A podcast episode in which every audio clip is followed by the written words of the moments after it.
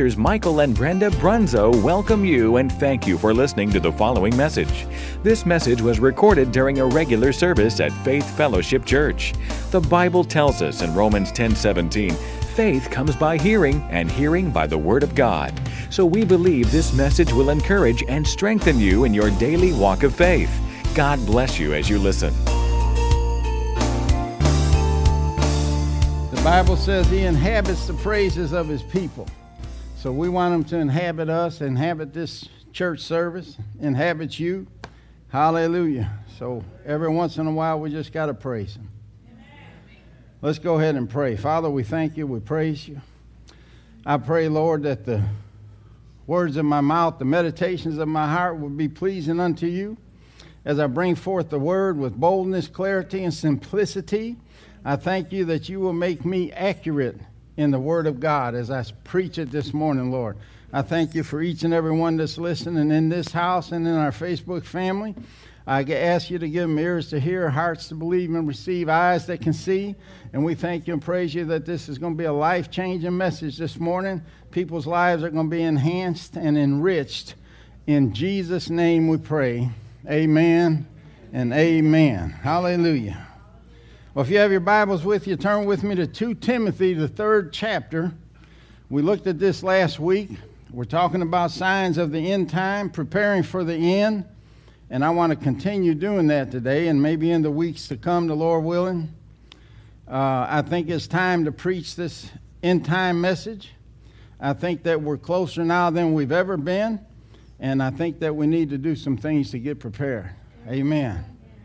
So in 2 Timothy chapter 3 verse 1 it says this know also that in the last days perilous times shall come. This know he's emphasizing that we need to know this that in the last days the days we're living in right now perilous times will come. And how many knows that we are living not only in the last days but we're living in the last of the last days.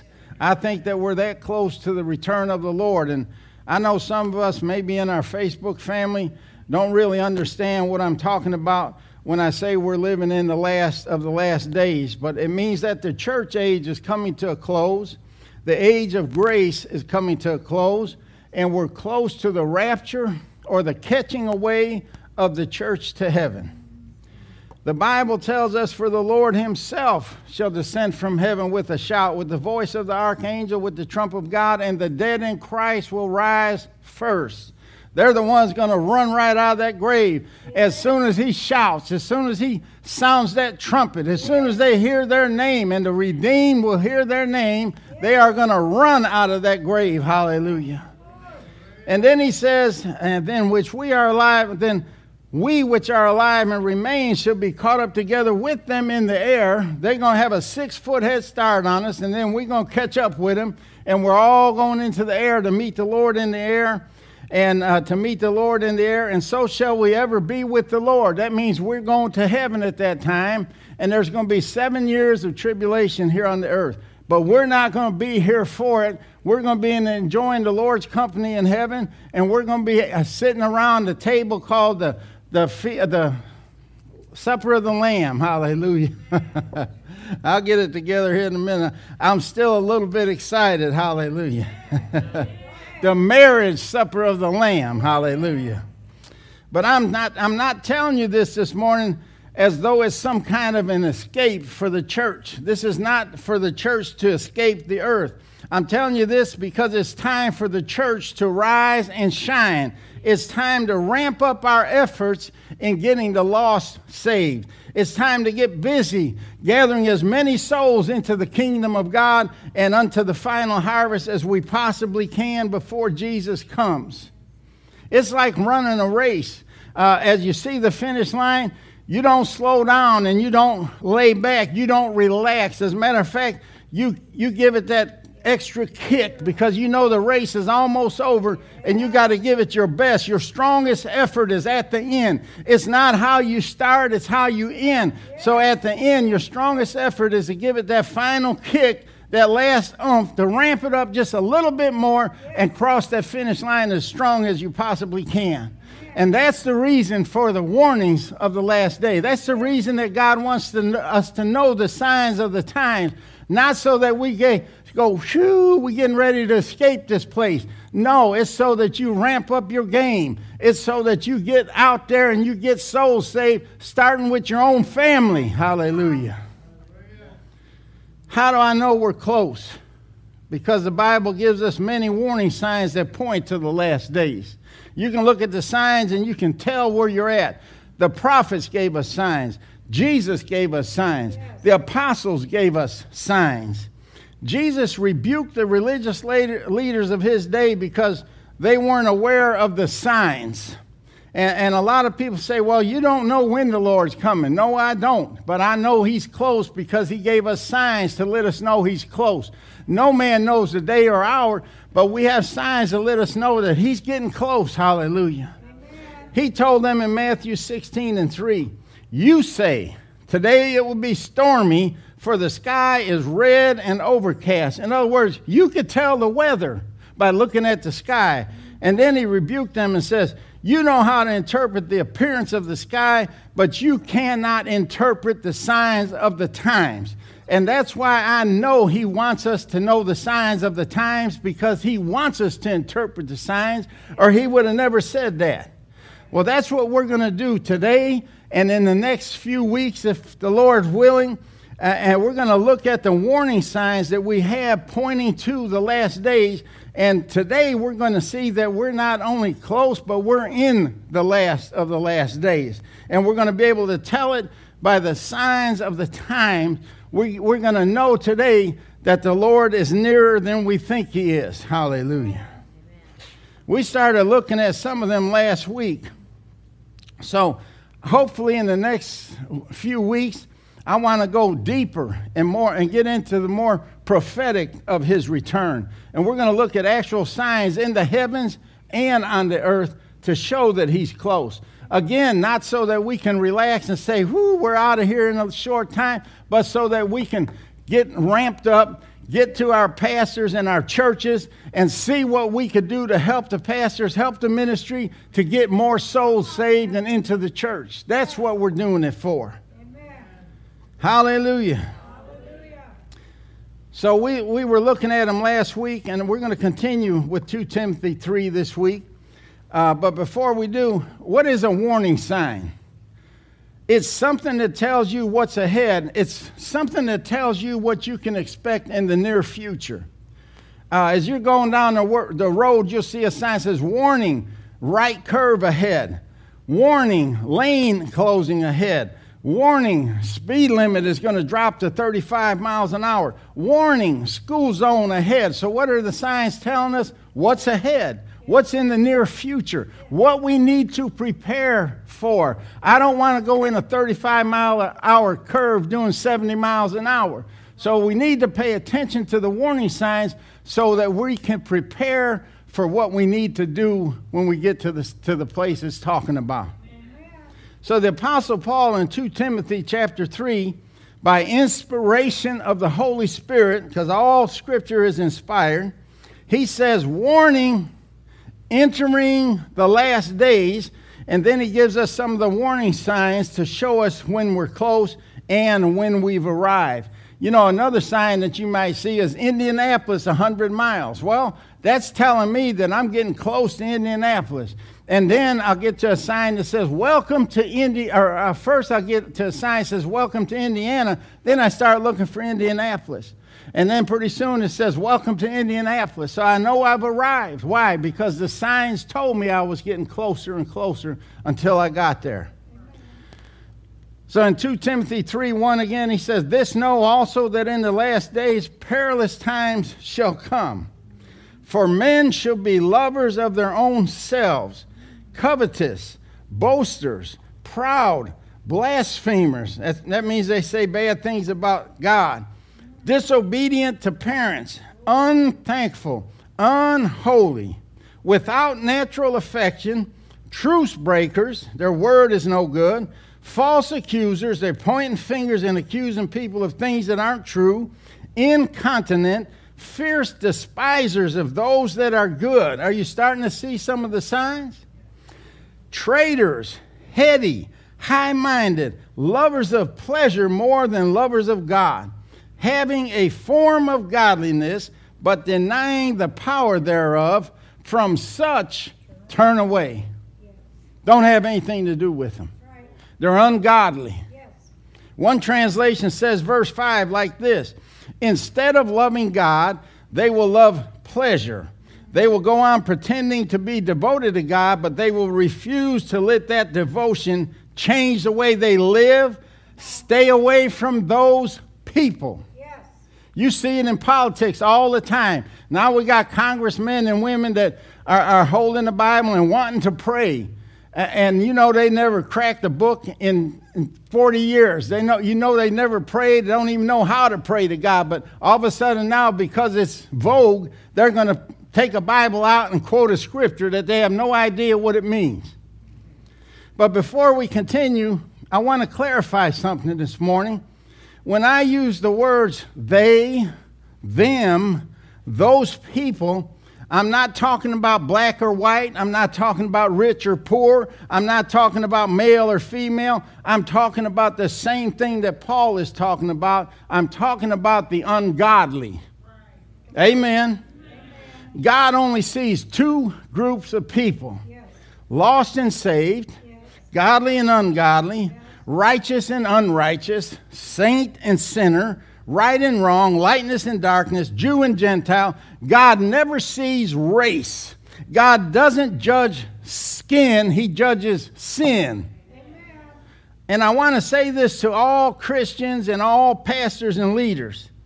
We should have God's heart on this issue of racism that's so prevalent in this day and time. We cannot take sides here when it comes to racism.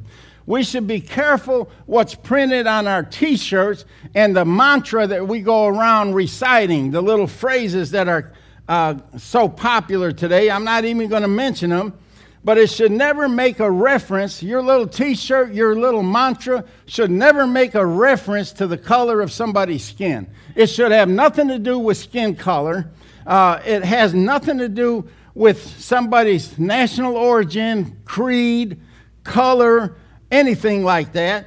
Uh, Christ died for every race, every creed, every color, every national origin, every person. Christ died for every one of them. And He didn't die for skin, He died for sin. Amen.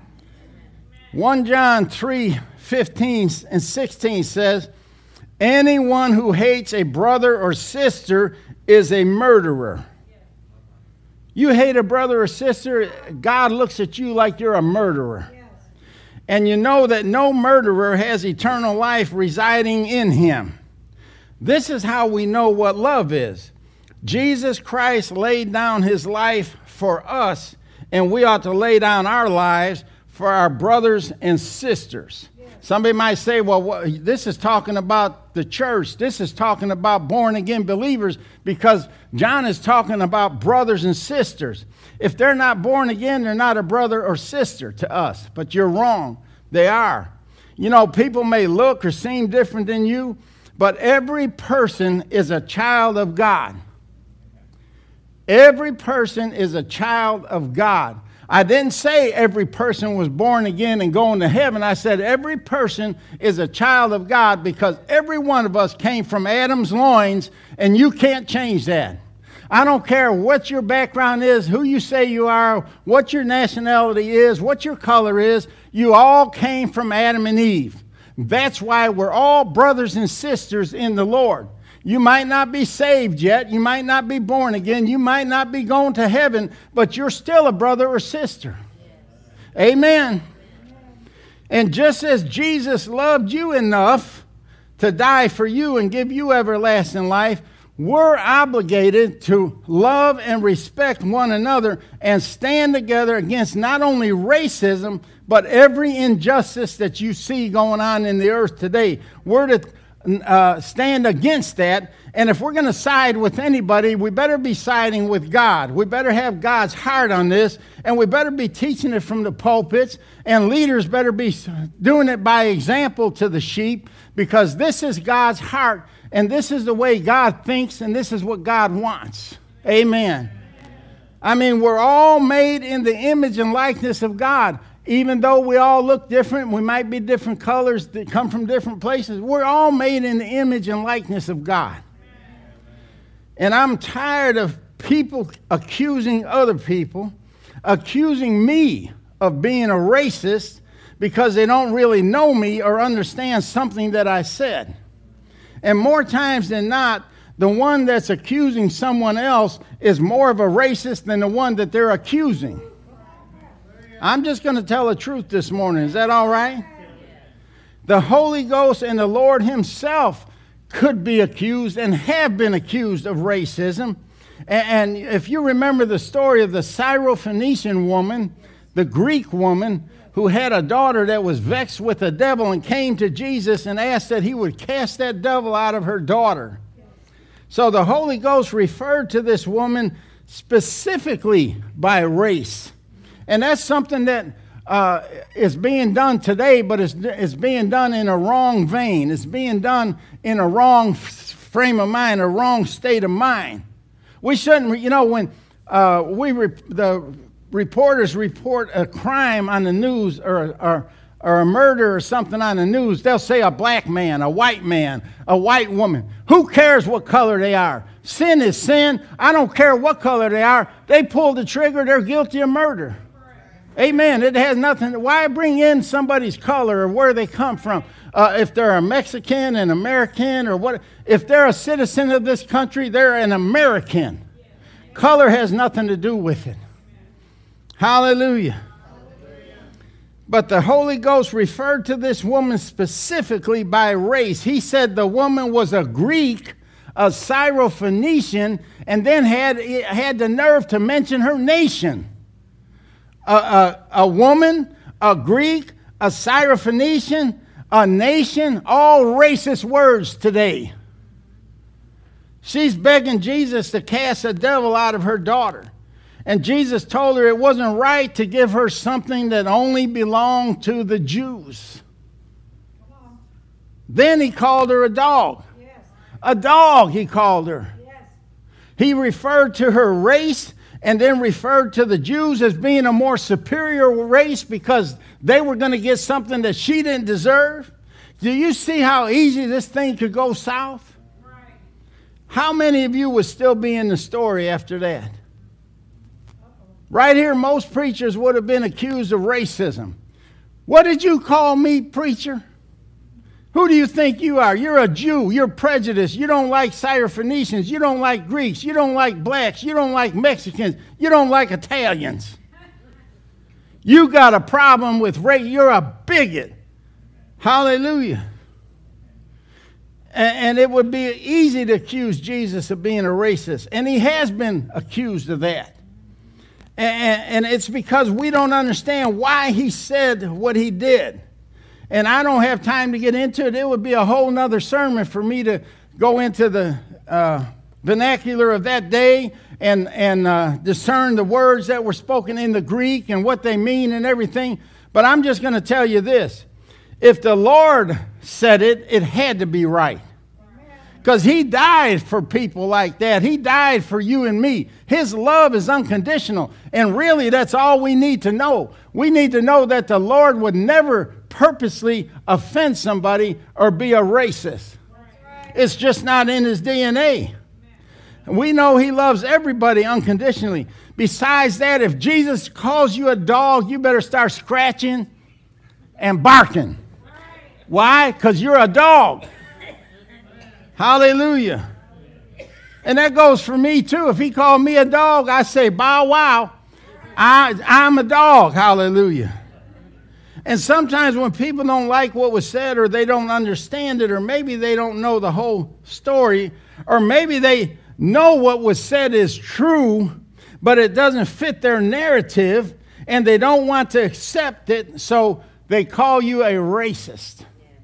When they can't make an excuse for their behavior or they can't make an excuse or, or, make you look bad about something that you said or did, that their last draw is to call you a racist. Everybody's a racist nowadays. But this woman had faith, humility, and bulldog tenacity. And when the Lord called her a dog, she didn't make excuses. She didn't accuse him of being a racist. She said, Truth, Lord. Yes. You called me a dog, and I am a dog. Yes. She recognized that as truth, and she was willing to change it. Hallelujah. And because of that, she's still in the story. You wouldn't be. And her daughter got delivered and healed. Now, she could have called him a racist and got all in a huff and everything and denied the truth, but she would have never got her daughter set free. And I'll just give you a little hint. Why would an innocent little girl like her daughter have a devil to begin with? You just think about that for a little while. She had something to do with that. The mother had something to do with that with her lifestyle that caused that little girl to have a devil jump on her. So Jesus knew what he was saying when he called her a dog. She was living like one. But anyway, everything, uh, I mean, just because someone doesn't agree with you doesn't make them a racist. Uh, you know, are there people that are racist and bigoted and prejudiced? Absolutely. Uh, I mean, you'd have to be stupid to think that there aren't, but you'd also have to be equally stupid to think that it's not on both sides of the aisle. It's not just one denomination, one race, one color that's prejudiced. It's on both sides of the aisle. We both have works to do. Everything is not about color of someone's skin. And as long as I'm already in hot water, I'm going to swim around a little bit longer. And I'm going to tell you something else. There is no such thing as a Christian racist in God's eyes. You cannot be both. You are either a Christian or you are a racist. There's no 50-50 blend. You cannot be both. And if you're if you're a racist, you're not even a Christian. I wouldn't even call you a Christian. So you better get that stuff out of your system. God don't appreciate it. And if you call yourself a Christian, like we read, and hate anyone for any reason, especially of the color of their skin, you either need to get saved and become a Christian, or you need a long dip in the Holy Ghost. My wife and I don't have a racist bone in our bodies, and yet we've been accused of being racist. I've been called a cracker before. I don't know what crackers have to do anything uh, except if you got some peanut butter, but I've been called a cracker before. And I don't have a racist bone in my body. And I know one thing for sure racism has to be taught. Nobody's born a racist. It has to be taught, and it was never taught in my house. And it's not taught or practiced in this church either. If I see any signs of it, I squash it immediately. And the next time you hear me make reference to they, them, those people in general terms, I'm not referring to the color of their skin or where they came from or their national origin. I'm talking about the ungodly, those that are living lives with no sign of God in their lives. That's who I'm talking about. So please don't accuse me of being a racist. Now, having said that, let's try to move on with our lesson in 2 Timothy chapter 3 like Pastor Flint says in Freeport, Illinois, said, let's move on a little bit further. I want to focus on the word unthankful. It's translated from the Greek word, and I'll probably butcher it, but ekaristos, uh, or something like that. But what's interesting is in the Greek language, a small a in front of a word reverses the meaning of that word. Isn't that interesting in the Greek language? In other words, if you remove the A that's in front of it, the definition changes from unthankful to thankful. And the little a takes the word thankful to unthankful, and it works just like our word un. It means that a person is without thanks, or he's ungrateful, or he's without gratefulness. But here's the, here's the most interesting part about it. In the Greek, it means even more. It actually means that they were at one time thankful, but have become unthankful.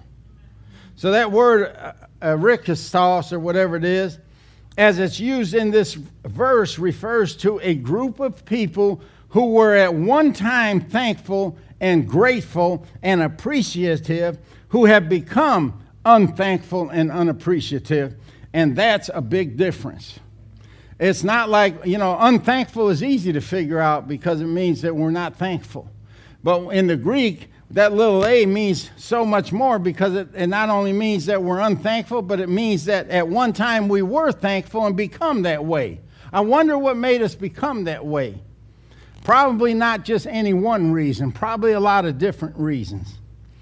But the way that the Greek word is used here portrays a selfish, dissatisfied person who did little to gain or earn what they possess and who are never satisfied with what they have and always want more.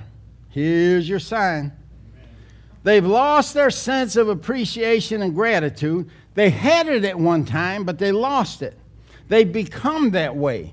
They actually believe they have been dealt a bad hand in life, and they've somehow uh, feel like they've been wronged by everybody. It's everybody else's fault that they're not successful except theirs because they don't possess more than they presently have. They develop a false sense of entitlement. They feel that they deserve a paycheck but don't want to work to earn it.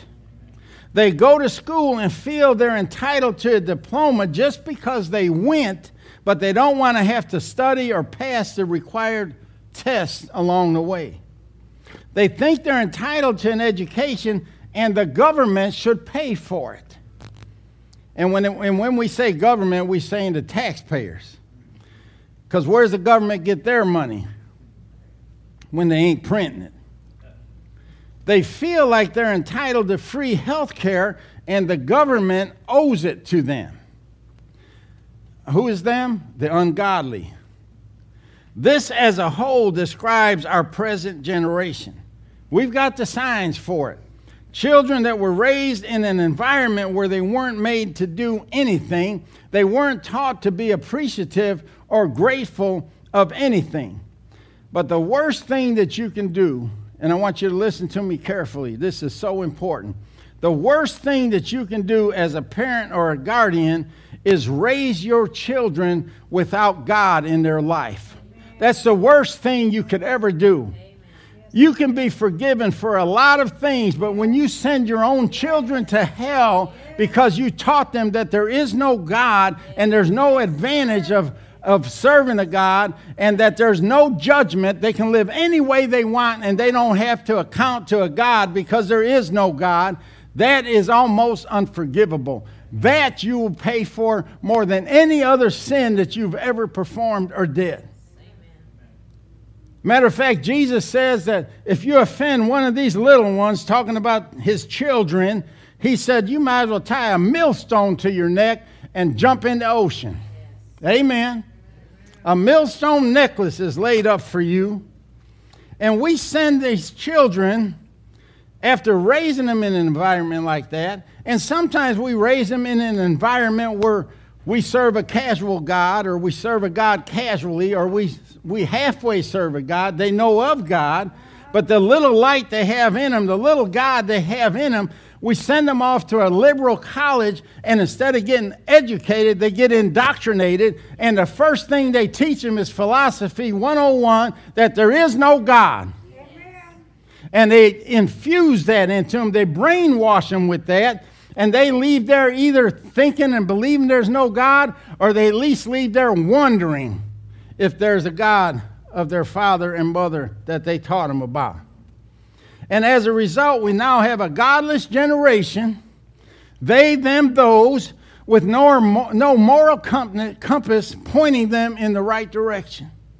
And that's why parents shouldn't just hand their children everything that they want, especially when they show no appreciation for it. You should never reward laziness, and uh, you should only reward hard work. Just like the parable of the talents, you should never say, Well done, good and faithful child, if the job they did wasn't well done. Amen. Good preaching, Pastor. You're doing a good job. Keep it up. See, we're raising our children in a society that teaches them they don't have to work hard or put forth any extra effort because we don't keep score and everyone is going to get a trophy. There's no losers and everyone is a winner. Everyone is treated the same. No child is going to be left behind. Hallelujah. Praise the Lord. And then we give them a diploma that they weren't qualified for, and they come out of high school not even, be able, not even being able to read, write, or do simple math calculations, but they made it, hallelujah. They didn't get left behind. And then when they get out into the world, they get trampled over because they weren't prepared to compete. They find out real quick that there are winners and losers, and they're a loser because that's what they were raised to believe. They're not all treated the same in the world. And as Christians, we should be raising our kids on the Word of God. We should be teaching them faith and trust in a mountain moving God that loves them unconditionally, that will always be with them, never leave them or forsake them. And with God, all things are possible for them. They can reach for the moon. We're to teach them that they're going to have difficult times in life, that not everyone is a winner, and, and uh, not everyone gets a trophy. Teach them to compete, but teach them that they're also going to, whatever they come up against, they're also going to be able to overcome and be victorious over. Teach them to be fighters. Teach them that failure is not an option. Teach them to fight for what they want. Give them vision. Give them goals in life. Give them chores to do. Give them something that you can praise them for when they complete it and they've done a good job. Tell them, Well done, my good and faithful child. Hallelujah. Uh, let's move on a little bit further. I want you to notice how these warning signs that we read in 2 Timothy 3 are progressive and how one sin always leads to another that's greater. If you're a lover of your own self, then you will be covetous.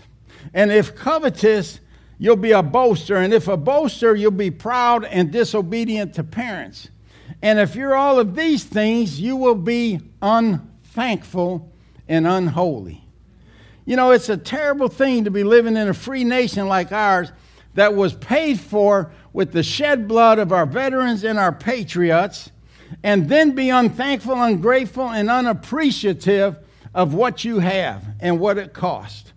We live in such a materialistic world where it is almost commonplace that people take things for granted without really realizing all the things that they have to be thankful for. We become like selfish children that have no respect or appreciation for anything. And you could tell by the way they handle their toys and their, the way they treat their clothing and other property. They're never satisfied and they always want more. And when they get more, they flip it around a few times, throw it off, and want something else. And that's what they're going to take into adulthood. Our grandchildren, Tyler, Ethan, Matthew, and uh, Shannon, they know the fastest way to stop the, bless- the flow of blessings from Papa and Mama is to be disrespectful or show us that you don't appreciate what we did for you or, or what we gave you. I'm telling you, it will cut it off at the knees. You won't get no more blessings from us. Amen. And you don't hear, well done, good and faithful child, unless the job they did was well done. And, and, you know, the Holy Spirit has revealed through the Apostle Paul here that when this unthankful attitude has become widespread, as it is in our society today, it would be one of the signs that we have entered into the last days. Congratulations, we have arrived. When people are thankful and have reverence for God, and when they recognize that He is the source of all good things, the source of all blessings, then it will help them to live a more godly life. And we all need help in this area. I know, you know, we could get proud, proud real easy, especially if you got a good, well-paying job with benefits. You can say, "Look what I bought. Look what I have. Look how great I am." And, and you forget to recognize God. And let me tell you something: you're two weeks away from a soup line, two paychecks away from a soup line. And, and you know, had it not been for God, where would I be today? I don't even want to think about it. Amen. Amen. And so uh, we could all use help in this area. But people as a whole that don't fear God are usually unthankful by nature, ungrateful by nature. And when you no longer reverence God, you will drift further and further away. Why do you think we harp on church attendance so much? It don't take long until you've drifted, you miss a little here, a little there, and before you know it, you're out of church altogether. We've seen it happen too many times. I know what I'm talking about. And so we emphasize you need to be here. You need to hear the words. You need to be encouraged. You need to have fellowship with other believers. This is what's going to get you through the tough times. And besides that, the wolf only eats the stragglers. Amen. Stay with the pack and you're safe. Stay under the anointing and you're protected. Amen. Hallelujah. But you, you know, when, when you start drifting further and further away, you will soon lose your fear of judgment and you will begin to tolerate and accept the things that you used to condemn and would have never accepted or would have never done. And when a person or a nation loses their reverence for God, a process begins that will eventually lead to unholiness. That means living without God. And the words unholy in the Greek has an A in front of it, just like we talked about with thankful and unthankful. And the A, once again, means it is something that was once holy but now has become unholy. What was once reverent has become unreverent. What was once respectful has become disrespectful. And this depicts a person or a nation that has gone through a de- degenerating transformation and it's no longer what it once was. And this is a picture of, a, of our nation right now, and it's hard to make a comeback from that, if not impossible. Hebrews 6 6 says, It is impossible to bring such people back to repentance. What people? Unholy people back to repentance by rejecting the Son of God, they, they themselves are nailing him to the cross once again and holding him up to public shame. God is never going to allow his son to be crucified again. He is never going to allow his son to be publicly shamed again like he was in ancient Rome. And these people that want to pull down his statues and destroy the artwork that depicts him better think twice. It's not a statue of some American so called hero that they're tearing down. Our nation has slowly become irreverent and disrespectful of God, of our government, and of our laws. And we've lost our fear of God. And this is a perfect description of our country and this present day generation. Here's your sign. Proverbs 23 7 says, For a man, as a man thinks in his heart, so is he. In other words, what a person thinks and believes will profoundly affect the way that they behave and affect their actions. And it's no different for a nation. If a person believes they will give an account to God or their parents or to, to the authorities for their behavior, it will positively affect the way that they behave. And the, the more lawless the country becomes, the worse the behavior will become. Why? No, no uh, uh, fear of retribution, no fear of accountability, no fear of consequences. I can do whatever I want, and I know I won't get caught, or I know the police ain't going to come after me. If your children know that they're going to give an account to you and their little behinds are going to be set on fire when they disrespect you or they do something that you told them not to do, it will change the way that they behave and it will change positively. And on the other hand, if a person doesn't believe they'll give an account to God or the authority or their parents, uh, for that matter, it reduces him to living for things that have no eternal value and with no concern for consequences. But they're being misled, they're being deceived because there is an authority, there is a God, and we're all going to be held accountable for our behavior someday. And that's why we're experiencing such an increase of crimes in our country right now, in the world for that matter. No fear of God or authority, and no knowledge of real consequences for their actions because they were told there is no God, there is no judgment, there is no consequences. You can live and do whatever you want, and you won't be held accountable to nobody. And when people don't really believe God will hold them accountable for their actions, they do whatever they want and they do it without a sense of shame or conviction. And they think there is no consequence for their behavior, but they're wrong. There is a consequence. And they will give an account for their lack of fear and their lack of reverence towards God. And when a nation like ours loses its fear of God and has no fear of divine judgment, then it's just a matter of time before that nation begins to boldly and defiantly violate God's moral laws first, man's civil laws next, and with no fear of accountability or consequence for their actions. Here's your sign. We're not only there, but we've been there for a while. We have already crossed that threshold, and that's happening in our country right now, today. And they're the ones that are pulling down statues because they want to erase history. And once they get that all done, when we reprint our history books, they're going to leave out anything that they deem offensive. That's going to be their next demand.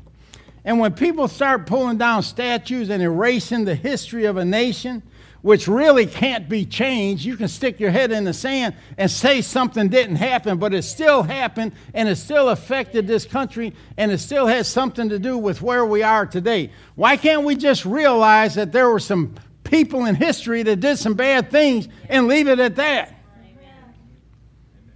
No, we got to pull their statues down and erase them from the history books, and that's not going to change one little thing when people start this behavior, pulling down statues, erasing the history of a nation, abolishing police departments, altering their constitution, rioting, and destroying property, it's the beginning of anarchy.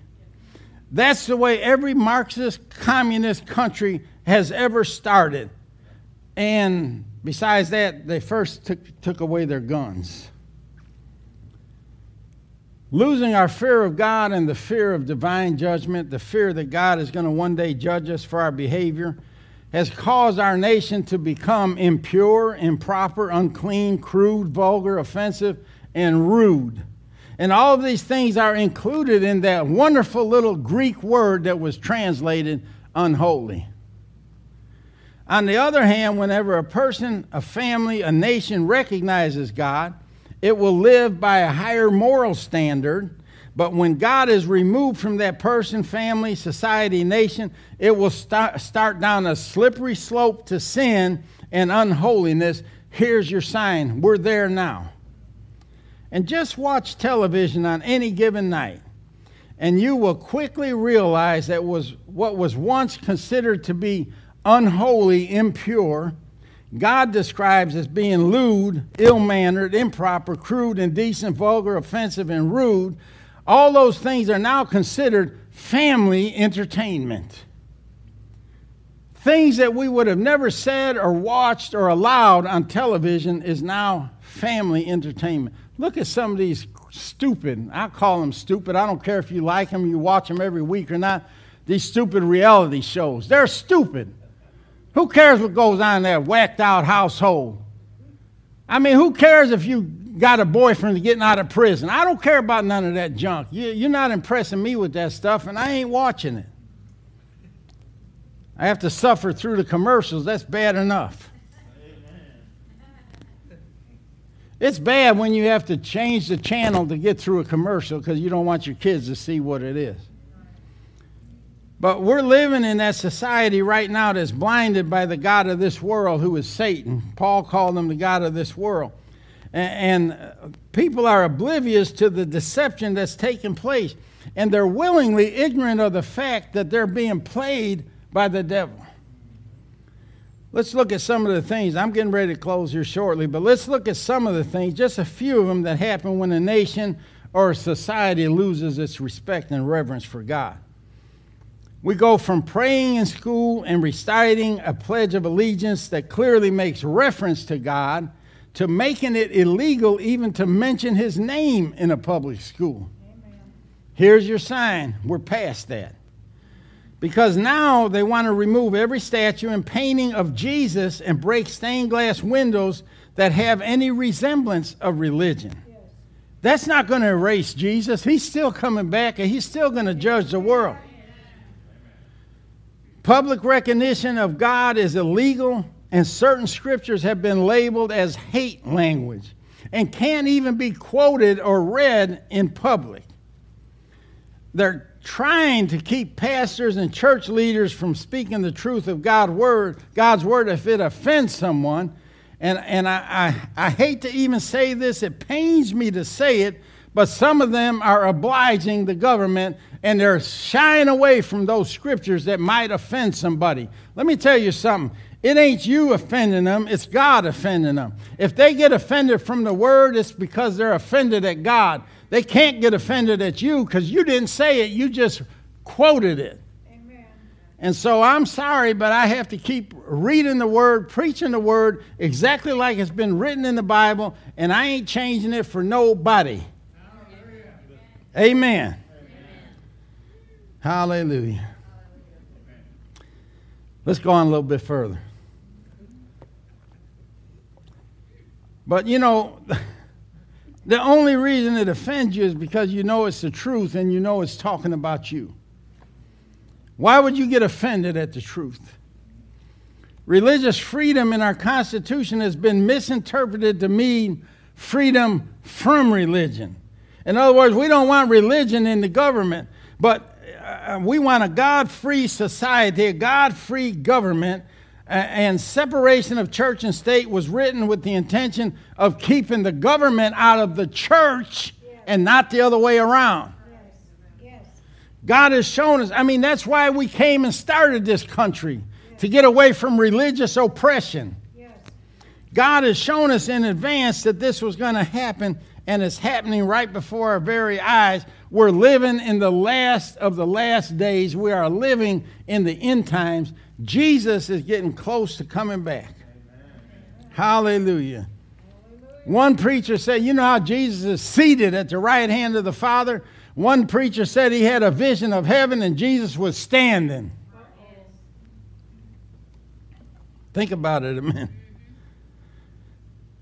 My good friend, Pastor Flint, True Vine Worship Center Freeport, has been teaching this excellent series on light the last couple of Wednesdays. Part one was Let There Be Light, and part two was You Are the Light of the World. And, and, and Pastor Flint said, We have to let our light shine in these last days like never before. We have to let God's light shine through us. He said, We have to let the fire of God burn in us. And he said, uh, He was talking about where in the scripture in Revelation where it says, I would that you I'd rather you be hot or cold, because if you're lukewarm, I'll spew you out of my mouth. And, and he said something interesting, and I'm going to paraphrase it. I might not get it exactly right. But he said, Not only should our light shine, but it should be like a fire. A fire will draw someone to it on a cold winter's night. And we should be drawing those people that are cold and lost and outside by the warmth of a fire. We should be a fire that they are drawn to. I'm telling you, if I'm in a, a dark woods and I'm lost and I see a light in the distance, I'm headed toward the light.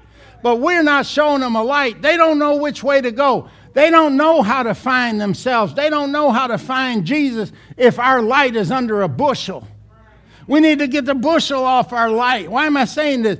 Because this is what we're to do in the last days. This is what we're to ramp up. This is what we're to stoke the fires of, the fires of revival. We're supposed to let our light shine in these last days like it's never shined before because there's lost people out there looking for a light. There's cold people out there looking for some warmth, and they're not finding it in the world.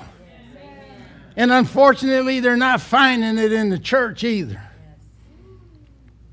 We need to show the love of God first to our families, then to our friends, our co workers, and all those that come near us. God said we're to love our neighbors as ourselves. And that word neighbor comes from a Greek word, ne for nigh and bor for by. In other words, we're to love those that are nearby. It don't make any difference who they are, what color they are, where they come, came from. If they're near me, I'm supposed to love them. Amen. Amen. I'm supposed to be a witness. I'm supposed to show them a light, something that will draw them to the kingdom of God. Check your lights. Amen. Amen. Check your lights. Let's pray. Father, we thank you. We praise you. Thank you, Lord, that for this word to come forth today. I think it's a timely word. I think it's time that we start preparing, that we start focusing on the finish line because it is in sight. And instead of slowing down or hitting the sidelines and, and, and, and re- relaxing and resting on our laurels, we should be kicking it up a little bit. We should be ramping it up. We should be running harder and trying to finish strong. And the only way we're going to do that is by leaning on you and trusting you and keep our eyes on the signs. We don't want to be one of those that can tell the weather but don't know when you're coming back or don't know the season that you're coming back, Lord. We're children of light. We're not in the darkness. We're not going to be caught by surprise. You're not going to sneak up on us as a thief in the night. At least I pray you can't because we're alert. We're watching. We're like the five wise virgins. We trimmed our lamps and we waited and we watched. And when the bridegroom came, we were ready to go. Hallelujah. So we thank you and we praise you that this message is going to cause us to rise up, to rise and shine in these last days like never before, and be a witness to our family. Like Brother Hagin said, preach the gospel everywhere you go, and when necessary, use words. Your life is the best witness you'll ever have. People don't want to know uh, what you know, they want to know what you are, who you are, how you live. That will impress them more than something you have to say.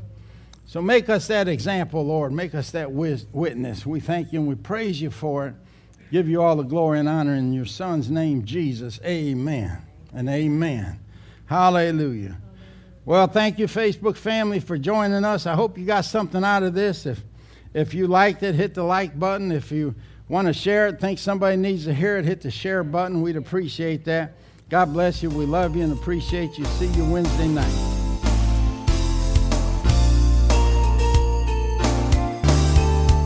This concludes this message.